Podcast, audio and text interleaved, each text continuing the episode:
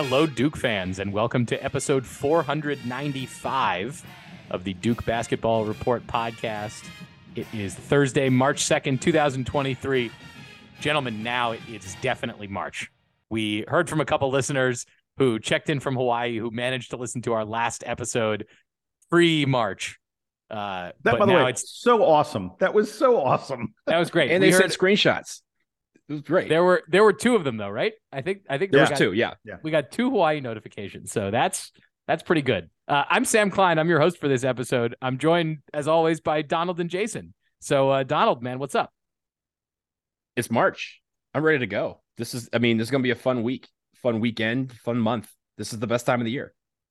Uh, Jason's also here. Yeah, you know, it's kind of funny. I was thinking about this today like I'm so excited for March and to see this team and for all of March Madness and and every year we're like that. But there's also like a little piece of me that's like, God, it feels like the season goes by so damn fast. It's because it does. So, yeah, yeah. So I, there's a little tinge of sadness that we're in. I, I guess it's not technically the final month of the season because the final four is in April, but it feels like the final month this season as uh as they might be giants saying you're older than you've ever been and now you're even older. Uh i i, I wanted to shout out the names uh very quickly. It was listener brian and listener lauren. Both both got back to us immediately after listening to that episode that said that they were uh they were in hawaii. And actually lauren did send the screenshot of uh he sent us a screenshot of it being uh tuesday night in it was like 9 45 on tuesday when it was still February. So uh, appreciate we, you all doing that. I, I, just I love our listeners so much. That was great. okay, we have we have a few topics to talk about today. So we said we were going to be back to preview UNC, and and along with that, we have one piece of news we need to discuss, which is that we speculated after the game on Tuesday that it seems like Ryan Young is coming back for one more season at Duke. He confirmed that in the press conference. So we're going to talk about that. And then uh, I also, before we preview UNC, want to go through the scenarios for Duke as it pertains to ACC tournament seeding, because there is a range of outcomes right here. It seems like Jason is going to explain to us that Duke could go anywhere from second in the ACC. Duke could end up second in the ACC all the way down to fifth.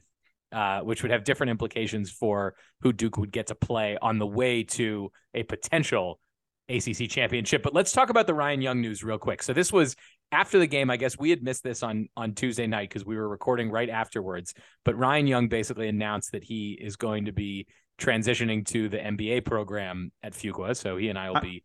Sam, I, I don't know if I would call it announced. I think sure. what happened was he, in uh, reporters were allowed in the locker. Donald, Donald, take it. Yeah, you know what's the story. Yeah, so normally so for those of you out there during covid and, and, for maybe a year or two after covid whenever there were any post game media availability for players and coaches it was always via zoom and it was always selected players. Know you know if we won the game and jeremy roach had 20 points he'd be one of the guys that would come out to uh, be a part of the zoom and we would partic- be able to participate virtually now, this season, they have gotten back to what was pre COVID, where after the game, people can go into the locker room and interview players. And then they come out into the media room where the coaches uh, will have their say. But uh, if you're on the road, it's a little different. But if you're at home, for to interview Duke players, you have to go into the Duke locker room. So after the game, before Jon Scheyer got on, I was able to go into the locker room and, and ask some few questions. I I think I mentioned on the show that we had uh, I had talked with uh, Dariq Whitehead uh, about a couple of things, and I noticed that someone was talking to Ryan Young, and there's some guys that you know have everyone around him. Kyle Filipowski had 50 people around him, um, and then but like Ryan Young had one person talking. So it wasn't that he announced it per se. I think someone asked him a question in the media scrum in the locker room, and it later was... on we found out via the Chronicle. Uh, shout out to the Chronicle. They listed that that he had confirmed during that media scrum. Someone asked him a question about returning, and he said that he was coming back and that and that the reporting from the Chronicle afterwards is that he was going to be continuing with the MBA program. So, which is uh, which, by the way, is not accurate. He's not in the MBA program, but the uh, not yet. I, not I think not I think yet. the Chronicle. I'm not sure what part of that the Chronicle got wrong. It may be that Ryan Young is planning to join the MBA program, but he's not currently in the MBA program. Right. Not he's that in- any of this matters. It doesn't really matter. The bottom Yeah, line, the, the most main important part is thing he's coming Ryan back. Young is coming back. Yeah. I don't care what classes he's taking, but he's if coming he, back. well, look if he, if he's getting if he's, if he's getting a Fuqua MBA, then he's got a, a better connection with me than than any of these other guys who who go to MMS. So I care about this uh, on a very personal level, but for the purposes of discussing his eligibility next year, yes, you are right. It is irrelevant uh, what what academic program he is in, but he's coming back next year. We speculated that that that might make sense for everybody involved on the basketball court because Duke is likely uh, lighter in the post next year, given the recruits that are coming in. And I'm sure that Jon Scheyer would rather have returning second year Ryan Young than uh, new transfer, even if it's a like, even if you look at a guy who had a better pedigree than Ryan Young did at Northwestern, the guarantee of a guy who knows what he's doing at Duke is going to be hugely valuable next season.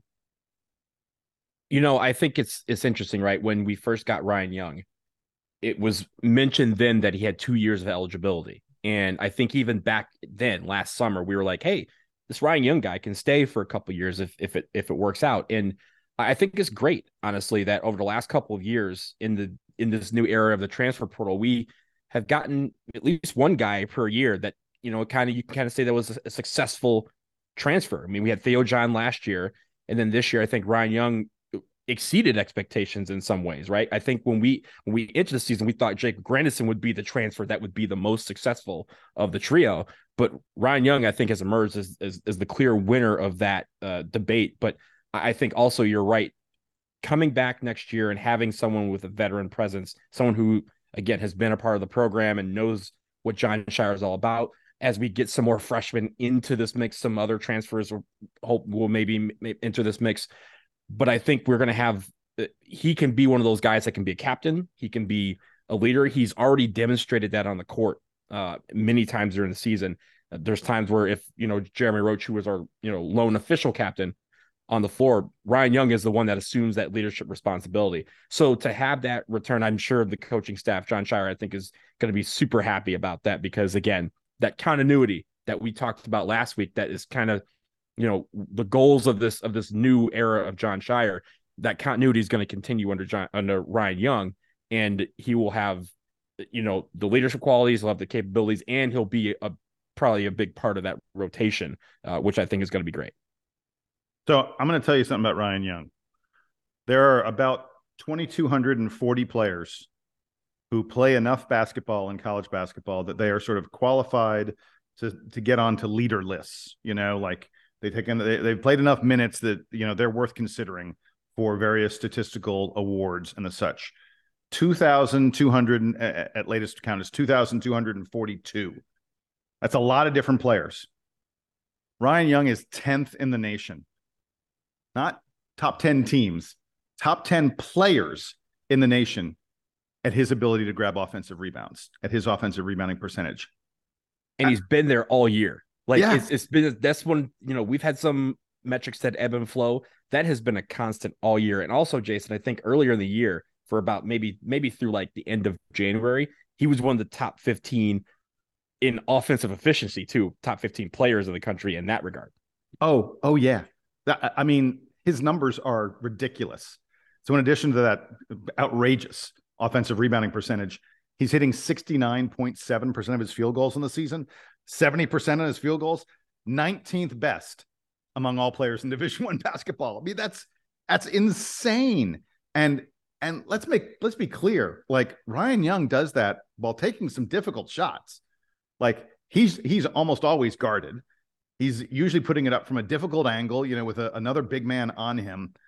He he has the eighth best offensive rating according to Ken Pomeroy, which is a it's a complicated efficiency metric. It's not strictly you know strictly shooting percentages and stuff, but it's a measurement of efficiency. He's number eight in the country according to Ken Pomeroy. He's really great at drawing fouls. He's one of the you know one of the top players in the ACC in terms of the number of fouls he draws, and he hits eighty percent of his free throws. Good God, I mean, what else could you want from a big man? I'm I'm so thrilled that this guy is going to be back. He's not the most athletically gifted guy. By the way, he he blocks a lot more shots than you would think. He's but he's not the most athletically gifted guy. He's not aesthetically pleasing to watch on the floor, but he gets the job done. He hustles. He's always working really hard. He plays smart. Uh, I think he's an ideal candidate to to be a captain next year as well. And for all of the versatile big ish guys that are coming into Duke next year, Mackenzie Mgbako, Sean Stewart, and TJ Power, you could envision any of them playing next to Ryan Young in sort of different lineup combinations. So it, it, it's likely, I think, next year that Young doesn't start again, or at least that's not the plan. Is Right. that is that you know Mgbako and Stewart maybe start, and that that's Duke's like small-ish front court, assuming that Sam- Filipowski's Sam, not there. I- I'm I'm just going to say you're writing off Kyle Filipowski too fast. I'm not saying I know anything. I, I, that's what I'm saying. Assuming that he's gone, I Right. said, assuming that Filipowski's not there, assuming that Filipowski and Lively are both gone, then Duke may have like an undersized starting, undersized ish starting lineup with Ryan Young playing meaningful minutes off the bench and spelling whoever needs to needs to take a breather. So uh, he he may still average like over 20 minutes a game next year, even uh like even even with Filipowski on the on the team, but certainly if Filipowski's not there. And and I'll tell you that early in the year I wouldn't be at all. You know, in the scenario that you're describing where we don't have a Kyle Filipowski, you know, uh, where Duke doesn't maybe bring in another transfer, which I think is pretty unlikely. Um, but you know, we have to see. Uh, I, wouldn't be shocked if Ryan Young was a starter early in the year, while while the freshmen, while the the younger big men, the the Mgbakos and especially Sean Stewart, while they, you know, get acclimated with college basketball and the physicality of it and all that other kind of stuff. You know, Ryan Young's a security blanket. He's a great security blanket to have. he he can you know step into any situation he's the epitome of stay ready so you don't have to get ready and you always be ready. Because if you remember you know right before the beginning of the season started Dereck Lively went down for a couple of weeks and guess who stepped into his position while he was able to come back? That was ryan young. I think ryan young is going to be a, a guy that like you said jason he can come off the bench he can start if he needs to. He he's a guy that does not care what his role is he will be efficient in whatever role you give him. So yeah, I, I'm really looking forward to having him back. I'm glad that he's coming back, and uh, you know, it, it, it makes it makes for a better Duke uh, basketball team next year that he'll be back. So, guys, let's talk very quickly before we get to the Carolina game this weekend. Let's talk about the situation in the ACC and the and the state of the conference. So, when we last spoke, Pitt had not yet played Notre Dame, and uh, we talked about how it seemed like Pitt might might be the uh, might be the sole ACC regular season champion. But uh, unfortunately, Jeff Capel's team lost to Mike Brey's team in a battle of uh, former Coach K assistants. And so now the state of the ACC, and I, I Jason, I'm going to want you to walk me through the scenarios here. But as it stands right now, Pitt, Miami, and Virginia are all tied at 14 and 5. Clemson and Duke are then tied for fourth place at 13 and 6. But of course, the the tiebreaker scenarios uh, can be somewhat complicated depending on exactly how many teams end up at different places in the loss column. So, Jason, right now Duke is fifth in the ACC, but as I understand it, there are ways for Duke to end up anywhere from second to fifth, depending on the outcomes of the games this weekend. Yeah, it, it's it's dizzying, and I'm not sure that a podcast where where we're talking through stuff is the best place for people to get this information. But the the bottom line is there are four games that matter for Duke's seeding. There's obviously the Duke UNC game. There's Pitt and Miami. There's Clemson and Notre Dame, and Virginia and Louisville. The first thing you need to know, the most important thing you need to know is this: if Duke loses to UNC, we're the number five seed. Period. End of story. Done. Don't need to think about any anything else. We can't fall to number six. We can't rise above anybody who's you know currently tied with us or anything like that. We're the number five. I'd rather not talk about that scenario anymore because we're not losing to UNC. We're not losing to Carolina. so let's talk No. about scenarios. Yeah. I, I, I accept I accept your uh your decision on on how to take the conversation here. Thank you. Thank you very much. So let's talk about the different scenarios should Duke beat Carolina. And the first one, and this is a little crazy. I want people to understand this is highly unlikely, but if Virginia loses to Louisville, if Miami beats Pittsburgh, and if Clemson loses to Notre Dame, then Duke is the number two seed, assuming we beat Carolina. Eh, I, What- again, What what what what are we going to do if that happens? like we the three what what what do the three of us do if Duke gets the two seed in the ACC tournament here? I mean, what are you talking about? Like- Uh, is there like some challenge? Do we have to go outside and run? I. I, I guess yeah. Like I, I feel like Put the put the banner us put the DBR banner up. podcast DBR No, podcast no, at gmail.com. no, wait, Nope. wait. Mm-mm. I am not volunteering to let the listeners You can choose. volunteer yourself. Look, we're, I'm we're gonna have to Chapel man. agree to it on home. air, but we're taking we're taking ideas. We're taking ideas. oh uh, man, Who's we? I'm saying we're taking ideas. I'm not committing us to anything. Oh, I'm just boy. saying that if Duke gets the two, se- if Virginia loses to Louisville, come on, Hey everybody, come on now. you could do what Sam says, but just don't be mean. Don't don't don't put us in those. I have to be. I'm to be Presumably, you listen to the show because you like us.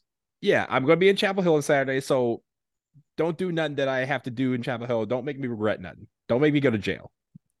Uh, short of that, DBR podcast Yeah, at gmail.com. I'm I'm I, I'm I'm trying not to go to jail. That's a that's a pretty basic basic requirement. I don't even want really the threat of that. I think I've aged out of that.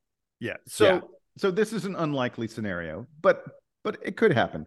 I think the most likely scenarios probably Duke ends up as a as the three, four, or five. There, you know, by the way, there's scenarios where Duke beats UNC and we're still the number five seed.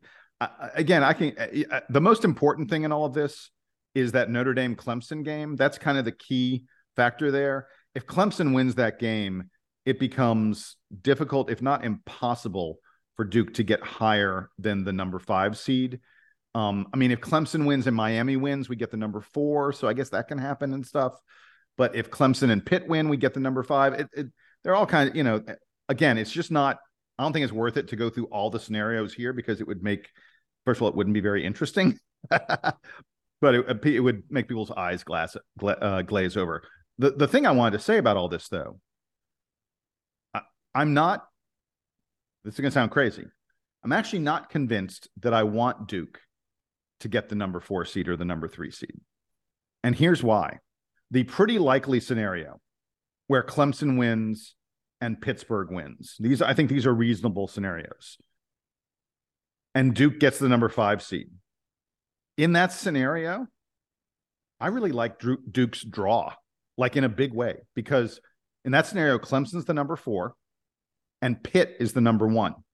So Duke would play like a Florida State, a Georgia Tech, or Virginia Tech. Those are the teams that we'd probably play in the first round. We would then play Clemson in the quarterfinals and Pittsburgh in the semifinals. That would mean that Virginia, Miami, UNC, and NC State would all be on the other other half of the draw. No offense to Clemson and Pittsburgh, two fine teams. I, I love what Jeff Capel's done this year, but if you ask me, Virginia, Miami, UNC, and NC State are teams that I fear more than I fear Clemson and Pittsburgh. So again, in that scenario where Duke, Duke is the number five, Clemson's the number four, and Pitt's the number one, which is a fairly likely scenario. I I really like Duke's draw a lot. So, for those out there, there's a lot, like, like Jason said, there's a lot of ifs, ands, or buts when it comes to all these scenarios. But let me boil it down very simply. If you are hoping, if you are rooting for Duke to get the double bye on set or uh, in the in the tournament, obviously the Duke winning part is part is part of that. But if Clemson loses, we are at least a four. That's how it boils down. Everything else kind of Correct. confuddles itself into maybe two, three, or four. But if Clemson loses and Duke wins, we have a double bye somewhere on that side, and and we'll be playing in the quarterfinals, and we don't have to play until next Thursday. That's the simple scenario. On the other hand, Jason, when it comes to sort of the outcome here, and I, and I, I don't want to game it out too much because it's like, what's the point of this? Let's just play some basketball games. I would like for Duke to get an opportunity for one more quad one win and one fewer, you know, quad two or, or even quad three loss. I don't know that like outside of the first round in the ACC tournament that Duke would be on pace for a for a quad three game, but getting another quad one win would be great for Duke. So whether that's playing Virginia at some point, playing Pittsburgh at some point, playing North Carolina again, uh, my preference here is that Duke gets, in addition to the game at Carolina, which should be a quad one opportunity, getting one more quad one because when you look at Duke's, uh, you know, looking ahead at the NCAA tournament, uh, Duke's rating in the net had Duke's got a, a, pretty bad record against in, in, their quad one games, and those are the toughest games. Those are the ones where um, you're playing the best teams, and and they're uh, more of those games are going to be on the road the way that the the net is designed. But Duke has a has a pretty lopsided uh, negative record in those quad one opportunities, and that limits Duke's seeding in the tournament. So my hope here is that Duke gets in addition to the Carolina game, which will be a quad one opportunity, one more quad one opportunity so that they can uh, Im- improve that that seeding potential in the tournament. Because right now you could sort of see a scenario where like Duke loses this game to UNC, they lose and you know an inexplicable first round game in the ACC tournament, and then wind up with a a seven seed in in the, oh, it might be NCAA tournament. It, it, could be worse than that. It could be worse than that. Yeah. But but Duke beats, but if Duke beats Carolina and then let's say they beat like, you know, Pitt and Virginia on their way to to an ACC tournament, even if it's not the winning the whole tournament, but but uh, to get to the final, Duke could end up being like a four seed. I feel like there's a there's a huge range of outcomes right now, given uh, you know knowing that there aren't that many games left, but that they could have a huge impact. So as of right now, and obviously the net changes daily, right? Like every single time something happens, the net kind of changes, and every day they tell you who has moved up, who's moved down, and even where you were the day before. As of right now, because on the at a neutral site, which is the ACC tournament, a neutral site, one through fifty in the net are the teams that are eligible for a to be considered quad one. And right now in the ACC, there are only five teams that are quad one at this point: Duke, Virginia, Miami, NC State, and UNC. Pittsburgh is at 55th. So it's funny. You might actually want a, in a way, you kind of want a Pitt to win, so that if you do play them in the tournament, they are a quad one opponent at that point. But also, again, as the tournament progresses, the net will change every day with those as well. So you could have a team, and, and, and if Pitt beats Miami and Miami falls out of of the uh you know nah, that quad one space, but I mean they could yeah they could fall out. Of, it doesn't really matter because it um, Miami would only fall. The, the the place where it would matter is whether Miami's in the top thirty, and that that's only whether they're a quad one or a quad two. Actually, wait, on the road. Well, but then, but then, if yeah. but th- th- this is why it's silly to talk about because it, it, there's also there's so many combinations. But remember, re- remember against Miami when we lost to Miami, we lost so bad that they rose nine spaces and our win against them at home became a quad one win, but then the next day became a quad two two win. So it, it's going to change daily. So I wouldn't necessarily focus on that, but the idea is to beat everybody in front of you, and we're going to have an opportunity to beat one or two of the top teams in the ACC if we're going to go all the way to an ACC final ACC victory. last thing I want to mention really quick about all this stuff, and it's almost not worth rehashing, but I'm going to rehash it anyway. If the refs make the proper call against Virginia and Kyle Filipowski hits one out of two free throws, then Duke is currently in first in the ACC. Literally, like right now, we would be in first. We would have the tiebreaker on any one of those other teams that are in contention, and we would be in control of our fate. If we merely beat UNC, we would win the ACC outright. So, just so silly, so silly that we didn't. How do you really win. feel about it? I'm just I'm pissed. I'm pissed. You're right. And by the way, Sam, it, in that scenario, it, like literally the, the refs are costing us a, a, seed line right now.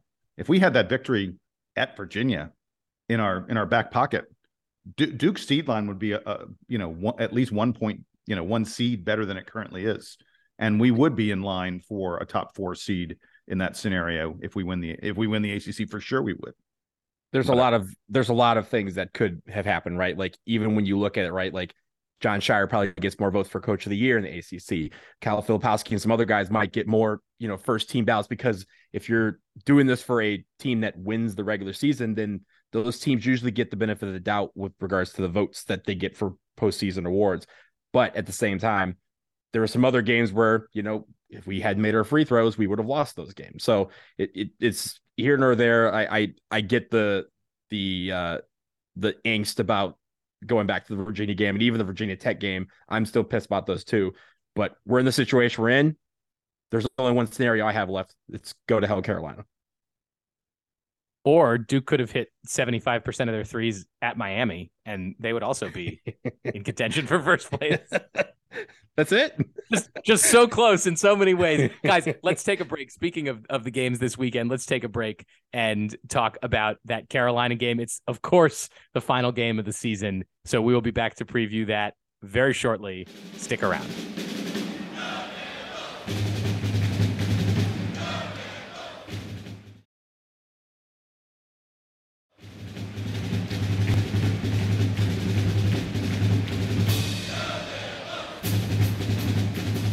We are back and we are talking Duke at North Carolina at the Dean Smith Center on Saturday night. Donald Wine is going to be there. Donald, you're going to be there? I'm going to be there. Yeah, it's going to. It's funny thing. Uh, I was telling my one of my best friends from college. Uh, the last time that I went to the Dean Dome was the only time I've been to the Dean Dome, and that was back in 2004, the Duhon layup. The Duhon game. Yes, I was at that game, and that's the only time I've been there. So it'll be interesting to step back into the Dean Dome for the first time in 19 years. I went to one Duke UNC game at the Dean Dome, and it was the Tre Jones game. So, yeah. or or or you could call it the Wendell Moore game. It was it was the Tre Jones affair, I would say. Uh, so that was I I I'd like to think that I'm I'm one for one, and I don't need to go back. I did go back for a um, for an inter-school uh, Duke versus UNC Business School uh, basketball game that was at the Dean Dome. And, was that uh, as exciting as Tre Jones and Wendell Moore? uh, I was louder at that game than I was at the uh, at the uh, at, at the varsity game. I will say because at the varsity game I was there with my dad and we were sitting and we were being polite. Uh, at the was that wait was that at the Dean Dome or was that in, it might have been in Carmichael. It was Ooh. probably in Carmichael. It might have been in Reynolds. The business school. Was it in Reynolds Coliseum? anyway, it was in it Reynolds. Was it was in Reynolds Coliseum. I know. I actually do think it was in the Dean Dome. I think I don't. I remember. I'll have to find out. If anyone went to business school with me and was at that was at that Blue Cup game, was it at the Dean Dome or was it at um was it at Carmichael? Please email us dbrpodcast at gmail.com. Let's talk about the uh, about the game on Saturday though. So of course I don't need to remind you, but but it is always fun to remind you that Duke has already beaten North Carolina once this year. That game, of course, was at Cameron Indoor. It was about a month ago. Uh, it'll be it'll be a month ago exactly uh, by the time they play on Saturday. So since that time, Donald, can you tell me uh, how North Carolina has fared in the time since they lost to Duke? I see more losses on their resume than probably they would have anticipated or they would have liked. Yeah. So since they lost to Duke on February 4th, which Sam, as you mentioned, will be exactly a month when we hit the floor again. Uh, they've gone four and three since then. Uh, they lost to Wake the very next game, uh, but they then beat Clemson. After that, they had two losses in a row to Miami, NC State, uh, and then they've recently won three straight. So uh, the thing about what they've been doing lately, it's been weird, right? And and Jason, I know you've seen some of these games too. It seems like some days they just don't like to shoot the basketball well. Um, I mean, their effective field goal percentage has been dead last in the conference. They can't shoot three pointers well. They they're terrible at that. Of course, we talk about this against Duke. They have some guys that like like Caleb Love who will just go off against us, and that's that you kind of have to expect that. But I want to rehash a couple of stats from the last game that I mentioned after the game that I think are important. The last game, as we remember, was 63 to 57. It was the third fewest co- combined points in a Duke UNC game ever over the course of the history. So I'm going to remind you of the 10 Duke UNC games with the fewest combined points, Duke's record in those games is 10 and 0. We we have won every single one of those games. So we kind of want it to be a low scoring affair, but it starts with the defense. They need to show up on this one, put a ton of pressure on the guards, keep Armando Bacot off the free throw line. If you remember, he had two free throws very early in the first game and then didn't have any the rest of the game. I think he, or I'm sorry, he had one more the rest of the game. He shot three. He, he we kept him off the line, rebounding. We won the rebounding battle. We have to do that again. UNC is always a good rebounding team, both on offense and in defense. And hopefully, you know, we can make some threes because I think that's where the pressure mounts for for UNC. UNC in some of these losses have had teams not necessarily shoot them out of the gym, but shoot them to the point where they have to respond. And like I said, they're traditionally not great this year at shooting threes to catch up with people. So if you're going to force them to shoot more threes where they're not good at, at shooting threes to catch up in the game, then you're putting a lot of pressure on them, and that's going to again drive the scoring kind of way down for them. So those are the things that I've seen over the last you know month or so. And I, I, think for UNC, they're obviously their last home game. They want to go out with a win against us. They want to right the ship and, and avenge the things. The energy is going to need to be there, and I think it will be when it comes to Duke UNC. It's always present, but I think in this shooting execution, shooting decisions are going to need to be key. Moving the ball around are going to need to be key. But at the end of the day, it comes down to three words: defense, defense, defense. The one game on Carolina's schedule that I'm that I'm curious about is from last week. Uh, they beat Virginia 71 to 63 at home. And speaking of shooting, uh, this was a game where I guess Pete Nance decided to put on Brady Manek's jersey or something because uh, in a year when Pete Nance has not been uh, nearly what was promised to Carolina fans, uh, he goes four for four from three, scores 22 points, just lights up the Cavaliers. Jason, uh, I I know we were we were keyed into that one. Can you talk a little bit about about Carolina and the shooting and any other kind of numbers uh, that have supported their their recent performance? Yeah, their last two games, and and I'll, I'll be very clear. We got to hope that that this does not happen to us in a big way. Their last two games against Florida State and Virginia, they hit 14 out of 29 three pointers against Florida State. They hit 10 out of 22 against Virginia that's darn close to 50% on threes in each one of those games. And that's on high three point volume. It, if Carolina hits 50% of their threes against Duke, we're in trouble. I'm gonna be real clear about that. But that that that was so out of character for this Carolina team. I can't even tell you. They're just not a good three point shooting team. Uh, they are they're they're one of the worst three point shooters in the country uh, on the season, even including those two games where they hit nearly 50%. They're still only 31% on their threes, uh, you know, this season. And they're also one of the worst teams in the country. They're terrible at forcing turnovers, 344th in the country at forcing turnovers. So here's the crazy weird thing about Carolina. So we said lousy outside shooting team, lousy at forcing turnovers. Do you know two things they do really well? They're great at not turning the ball over and they're great at not giving up a lot of three pointers. So it's like this weird juxtaposition with them that like the things they're really bad at on one end of the floor, they're really good at that same thing on the other end of the floor. Uh, it, it, it's kind of crazy. So they're terrible at forcing turnovers, but great at hanging onto the ball.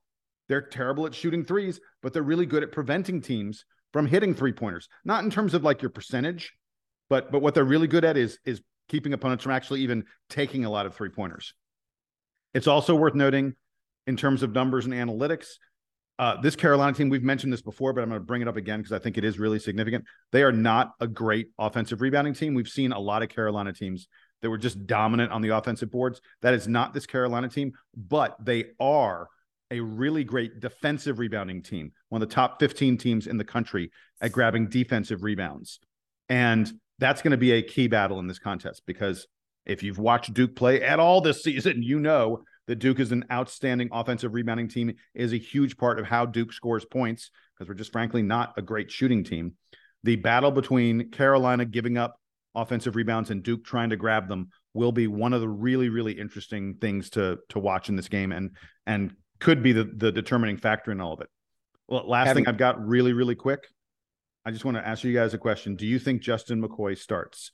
I ask this because Justin McCoy is a senior at UNC. He plays very, very little for them. He's he's had an injury riddled career, but by tradition, North Carolina in their last home game starts all their seniors. They would have to sit either RJ Davis or Caleb Love. I'm guessing it'd probably be Caleb Love just because RJ's the point guard, sort of harder to to have him out. But I'm wondering if Hubert continues the tradition that that has been at Carolina forever and a day of starting the seniors in and in which case the one senior who doesn't already play a ton for them is Justin McCoy.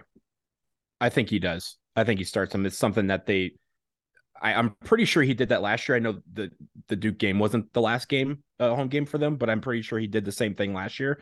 Uh, I was going to mention you mentioned how they haven't been good this year at offensive rebounds. Of course, against you know against Duke when we played in Cameron, They had 14 offensive rebounds. We had 13. We out rebounded them when it came to defensive rebounds. We had a we had a few more and won that rebounding battle. But again, I feel like these games are just going to be uh, just physical. Throw the some of these stats out of the window because you know again, Caleb Love can't can't hit water from a boat until Duke is on the other side. and All of a sudden, he's hitting eight threes in the game. So I I, I strongly encourage people uh, to take these, but also look out for uh, everything and expect the unexpected.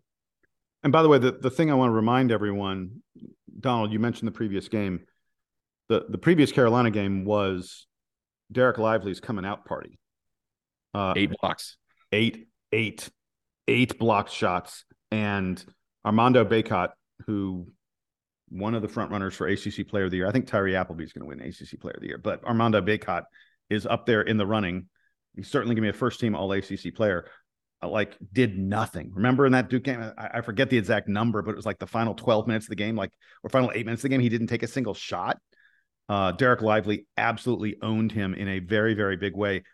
You first of all, I, am going to say it. You know that Bacot is looking forward to to having this matchup again. That he's going to have a little extra fire in his belly as a result of how how much Lively dominated him last time. But that's a huge, huge key to the game. If if somehow Lively is able to contain Bacot again, uh, Carolina is going to need to be this great outside shooting team that has shown up a couple times this year, but for the most part, they are not.